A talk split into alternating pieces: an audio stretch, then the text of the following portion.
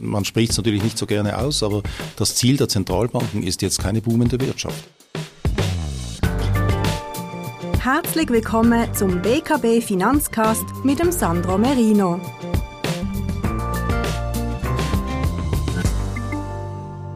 Sehr geschätzte Zuhörerinnen und Zuhörer, willkommen zu dieser neuen Folge unseres BKB Finanzcast. Heute bei mir zu Gast Aimo Brunetti, Professor für Volkswirtschaft an der Uni Bern. Willkommen in Basel, Herr Brunetti. Danke für die Einladung. Wir haben uns äh, im letzten Sommer, am 23. August, das letzte Mal unterhalten. Damals hatte die Zentralbank, die Schweizer Nationalbank, gerade angefangen, in, in Fahrt zu kommen mit den äh, Zinserhöhungen. Äh, sie hatten damals äh, schon äh, die Meinung äh, vertreten, dass eben die Inflation hartnäckiger sein könnte, als uns das ähm, allen lieb ist und dass äh, dieses Problem uns noch lange begleiten würde. Jetzt sind wir aus der Sicht mancher Leute bereits ähm, in der Nähe des, des, des, des Endes der, Fra der Fahnenstange, was die Höhe der Leitzinsen betrifft. In den USA war äh, am Mittwoch vorgestern der äh, Zinsentscheid, ein Viertel Prozent, jetzt sind wir dort bei fünf Prozent. Am Donnerstag, am 23. gestern, hat die Schweizer Nationalbank die Zinsen um ein halbes äh, Prozent äh, erhöht auf 1,5 Prozent und auch die, die EZB hat den ähm, Refinanzier Refinanzierungssatz bei 3,5 äh, Prozent, ein Entscheid, der schon letzte äh, Woche fiel. Wie sehen Sie das? Ähm, haben die Finanzmärkte recht, wenn, wenn viele in den Finanzmärkten sagen, wir kommen so im Sommer an zu dieser Endzins, zu diesem Endzinssatz, also zu dem höchsten Leitzinssatz, den wir in absehbarer Zeit äh, sehen werden. Ist das wirklich absehbar oder sind da noch Fragezeichen? Also ich hoffe, dass die Finanzmärkte recht haben, bin aber nicht so sicher, oder? Weil ich meine, wenn wir die momentanen äh, Niveaus anschauen, natürlich im Verhältnis zu dem, was wir vorher haben, ist es sehr stark gestiegen in kurzer Zeit. Aber einfach wenn wir den Moment aufnehmen, in all diesen, äh, in all diesen Ländern oder, oder Regionen ist der Leitzins immer noch deutlich unter der Inflation.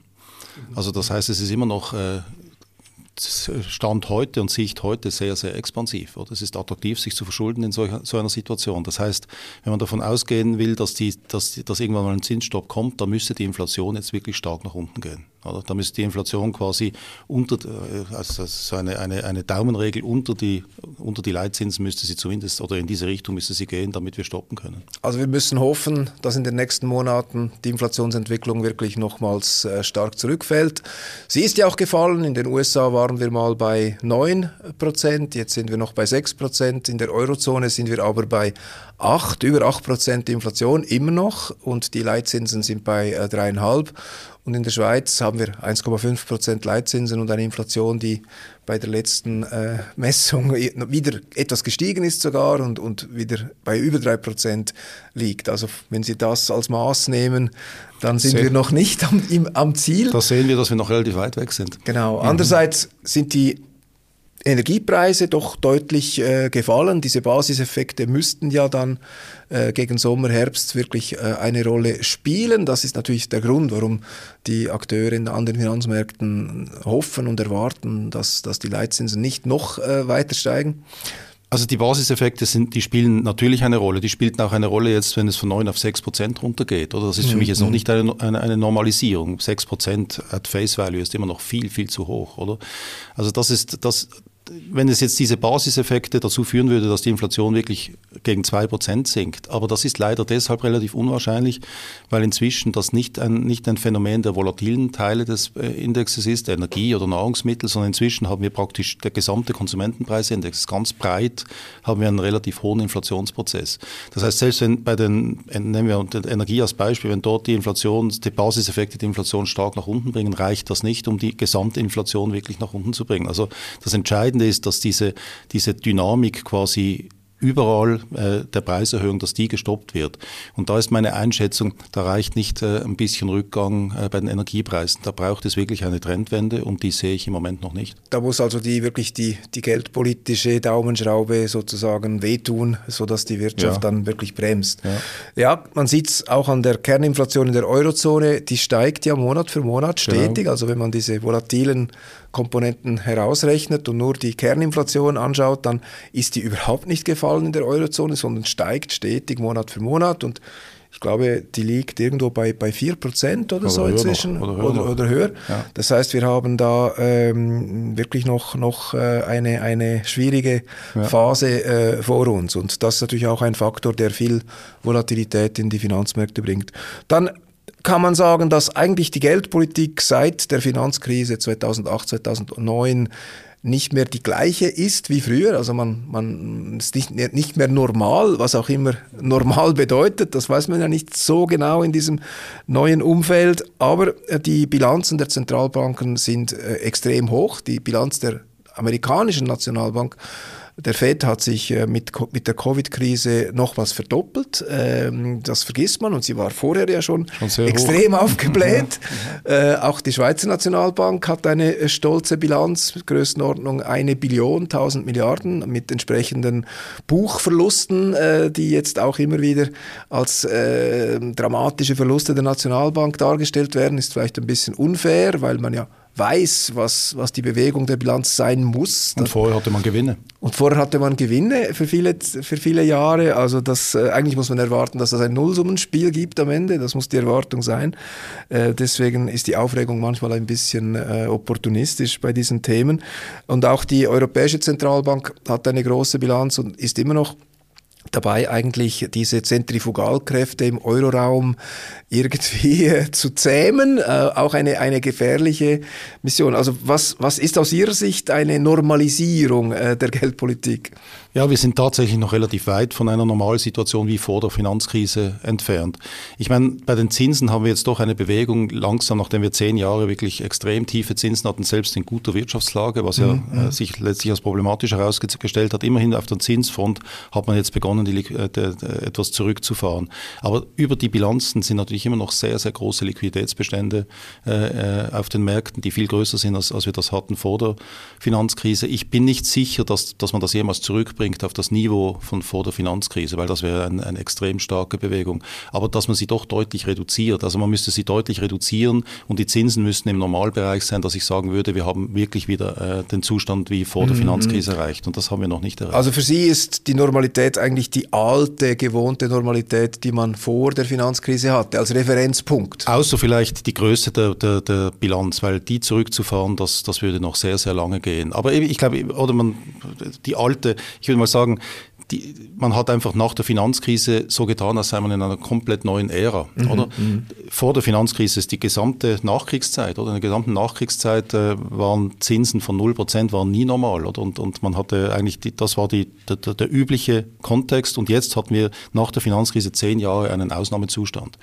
Und jetzt beginnt man den langsam wieder zu normalisieren. Und ich, aus ökonomischer Sicht, ähm, und aus Sicht der ökonomischen Theorie hat es uns nur gewundert, wie lange es gegangen ist, bis man Richtung dieser Normalisierung gehen muss. Aber ja. dass man es irgendwann mal machen muss, das, das schien klar. Wir sind jetzt mittendrin, zumindest genau. an einem Anfangspunkt einer länger andauernden Normalisierung ja. vielleicht. Gut, dann ähm, die äh, die Manöver der Zentralbanken, um die Wirtschaft abzukühlen, die beginnen langsam zu, zu wirken. Also wir haben Stagnation äh, in der Schweiz, auch in den USA. Das Wirtschaftswachstum ist zum Erliegen gekommen. Äh, Sie hatten im August des letzten Jahres gesagt, Sie erwarten, wenn es gut läuft, keine Rezession äh, für die Schweiz, eher nicht. Jetzt haben wir so eine Stagnation, also keine Rezession, vielleicht die nächsten Quartale auch noch schwach, aber es besteht eigentlich in den Prognosen so ein Konsens, dass man auch dieses Jahr noch ein Prozent knapp ja. Wachstum haben könnte. Also bisher die Schweizer Wirtschaft nicht wirklich aus der Bahn geworfen durch all diese vielen, vielen äh, Krisen. Das, das sehen Sie weiterhin das so? Das sehe ich weiter so. Ist etwa, ich finde es etwa, seit wir gesprochen haben, in, in, de, in dem Rahmen äh, hat sich entwickelt, wie, wie ich das erwartet hätte oder ja. wie auch die meisten ja. Prognostiker das erwartet haben. Ähm, es ist natürlich klar, wir haben ein ziemlich volatiles Umfeld. Es kann immer äh, wieder eine, eine Verschlechterung geben.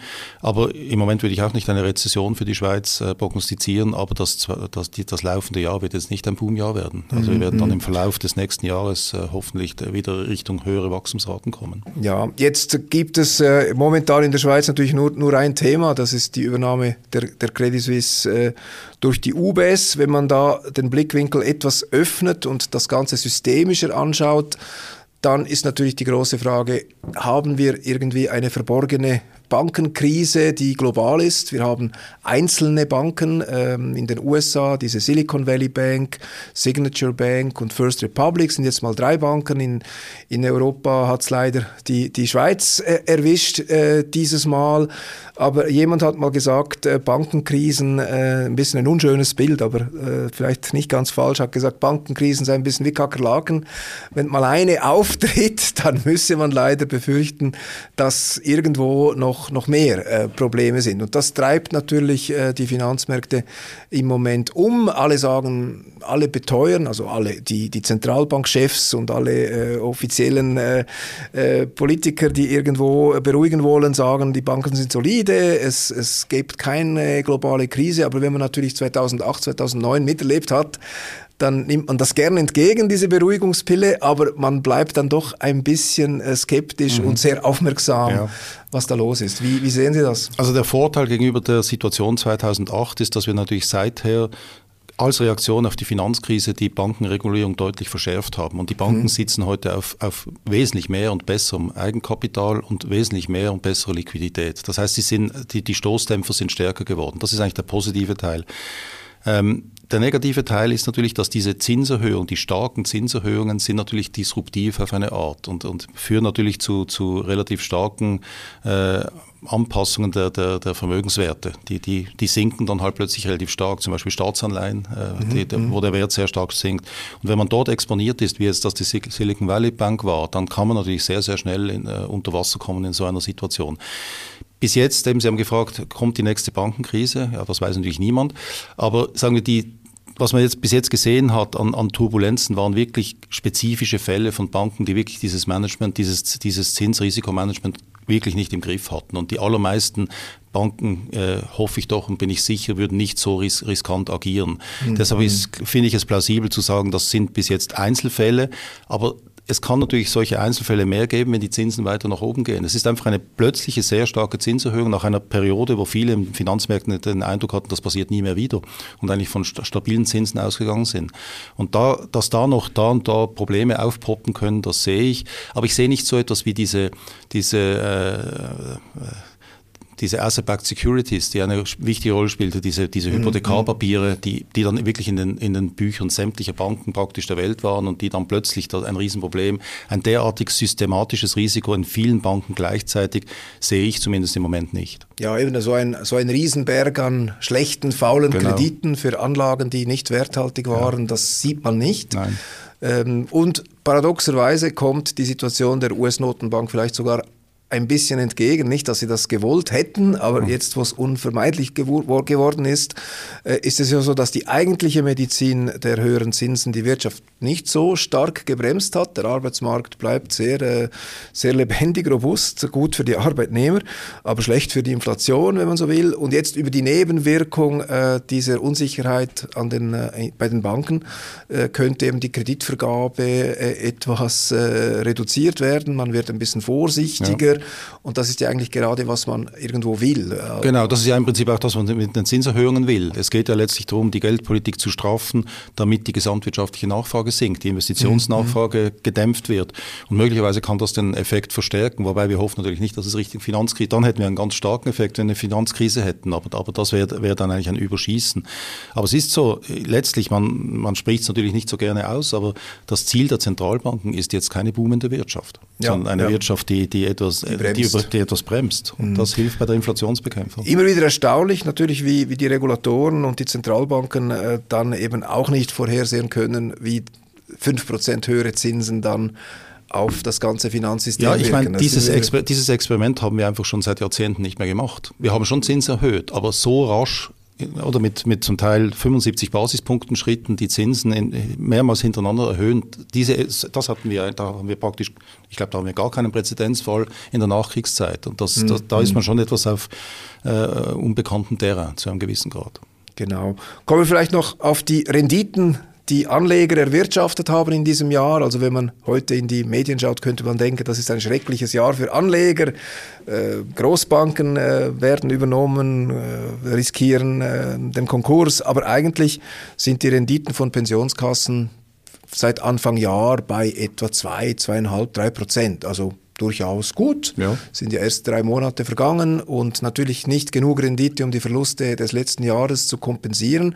Aber wer vernünftig anlegt, hat ja am Schluss in UBS und Credit Suisse äh, weniger als ein halbes Prozent oder weniger als ein Viertel Prozent. Also ist eigentlich gar nicht relevant für die Anlageperformance. Außer ja, ich glaube auch. Ich meine, wenn es natürlich sehr stark auf die Wirtschaftslage äh, äh, aus sich auswirken würde, oder wenn wir dann dann sind natürlich Einzelereignisse können schon einen Effekt haben auch auf die Gesamtrendite logischerweise.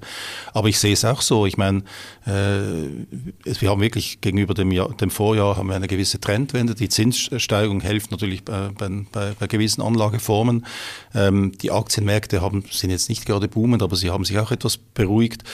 Die Wachstumsprognosen sind auch nicht boomend, aber immerhin geht es in die richtige Richtung. Also von dem her äh, mhm. glaube ich jetzt, äh, man sieht es nicht und es ist auch nicht zu erwarten, wenn es nicht weitere Schocks gibt, dass wir jetzt da plötzlich einen starken Rückgang hätten. Genau, also man darf auch nicht zu schwarz malen ja, und, nein, und dann Fall. eben die, die Probleme einzelner Unternehmen gerade als genau. Grund sehen, die ganze Anlagestrategie über den Haufen zu werfen. Das wäre jetzt wirklich falsch ja. in, in, in ja. dieser in dieser, ähm, in dieser Situation. Dann ist mir auch aufgefallen, dass, dass viele Anleger gar nicht wissen, was der Kreditausfall einer Bank hypothetisch bedeuten könnte. Ähm, Guthaben in Wertschriftendepots, Anlagefonds, das sind Sondervermögen, die sind nicht exponiert. Genau. Äh, vielleicht gibt es Abwicklungsverzögerungen, äh, operationelle Themen, aber deswegen verliert man seine Anlagen nicht. Also alles, was Wertschriftendepots sind, Anlagefonds, die breit gestreut sind, was man ja immer tun sollte, die sind eigentlich äh, von einem Konkurs einer Bank äh, nicht betroffen, oder? Und, und nicht direkt. Es kann, schon, direkt. es kann schon eine gewisse Zeit gehen, bis man natürlich, aber grundsätzlich ist das schon eine wichtige genau, Message, oder? Genau. Es ist nicht, äh, die, die, da spielt die Bank nicht äh, auf der eigenen Bilanz mit dem Geld genau, der Anleger. Genau, da hat man kein Kreditrisiko äh, gegenüber genau. der Bank. Und, genau. und, das ist sehr wichtig. Es ist vielleicht auch ein Fehler, dass, dass Anleger ähm, diese Dinge zu wenig hören, dass mhm. man das zu wenig erklärt, weil das äh, verunsichert natürlich ja. umso mehr. Ja und kann dazu führen, dass aus falschen Gründen äh, Gelder, Gelder abgezogen Gelder werden, abgezogen ja. werden was so. das Ganze dann natürlich äh, unnötig befeuert. Genau. Das äh, wäre sicher auch mal wichtig, dass man da erklärt. Man spricht natürlich als Bank nicht gerne über einen möglichen Konkurs, mhm. das ist ein Tabuthema. Aber äh, jetzt, wo das so gekommen ist, mhm. muss man vielleicht auch über diese Tabus aufklären. Mhm. Und, und ich glaube, viele Anleger werden beruhigt, dass sie selbst im Worst Case ähm, bei vielen Dingen nicht, nicht betroffen genau, genau. Äh, wären. Gut, dann ähm, kommen wir vielleicht noch schnell zum, zum Euro-Schweizer Franken zum Schluss. Letzte Frage. Damals im, im August äh, letzten Jahres war der Euro äh, bei äh, 95 Rappen. Jetzt sind wir fast 1 zu 1 äh, wieder. Also diese Befürchtung, dass die Zinserhöhungen der, der SNB dann einen überstarken Franken erzeugen würden, äh, haben sich nicht bewahrheitet, obwohl die Zinsen doch jetzt mit 1,5 Prozent mhm. und den ganzen Unsicherheiten nicht so unattraktiv sind. Äh, wie sehen Sie das, äh, Euro-Schweizer Franken aus Ihrer ja, Sicht? Aus meiner Sicht geht er wirklich in die falsche Richtung. Also die 95 haben mir besser gefallen als die 99, mhm. oder? Weil das mhm. hilft bei der Inflationsbekämpfung. Oder wenn wir ja. eine, eine Aufwertung des Schweizer Frankens haben, dann dämpft das über die, über die Importpreise, dämpft das die, die Inflation. Ich meine, das ist der Hauptgrund, dass die Schweiz im letzten Jahr deutlich tiefer, wir hatten zu hohe Inflation, aber deutlich tiefere Inflation hatte als andere Länder. Und ich meine, im Moment ist es wirklich, äh, haben wir natürlich eine relativ hohe Zinsdifferenz gegenüber dem Euro. Mhm. Und das mhm. hilft natürlich auch nicht gerade dann, dass, dass, man, dass der Schweizer Franken sich wieder eher aufwertet. Ich glaube, das ist ganz wichtig. Wir hatten jahrelang immer nur über das Problem gesprochen, Aufwerten der Schweizer Franken. Wir müssen das bekämpfen. Ja. Im Moment ist, geht es in die andere Richtung. Es wäre eigentlich gut, würde sich der Schweizer Franken etwas stärker aufwerten gegenüber dem Euro. Ich finde, die, die, die Parität ist im Moment, entspricht eigentlich nicht der, den Kaufkraftparitätsentwicklungen. Äh, ja. Es ist eigentlich zu schwach. Zu schwach ist, ja. für, für mich wäre es eine gute Nachricht, wenn sich der Schweizer Franken jetzt aufwerten würde in den nächsten paar Monaten. Gut, vielen Dank für das Gespräch. Dann schauen wir, ob in den nächsten Monaten die Zentralbanken ans Ende der Fahnenstange wirklich äh, ankommen. Und was der Franken macht, wer weiß, vielleicht in einigen äh, Quartalen können wir wieder zurückschauen und, und äh, verifizieren, was wir heute erwogen haben. Vielen Dank, Herr Brunetti, für äh, das Gespräch. Gern geschehen, danke.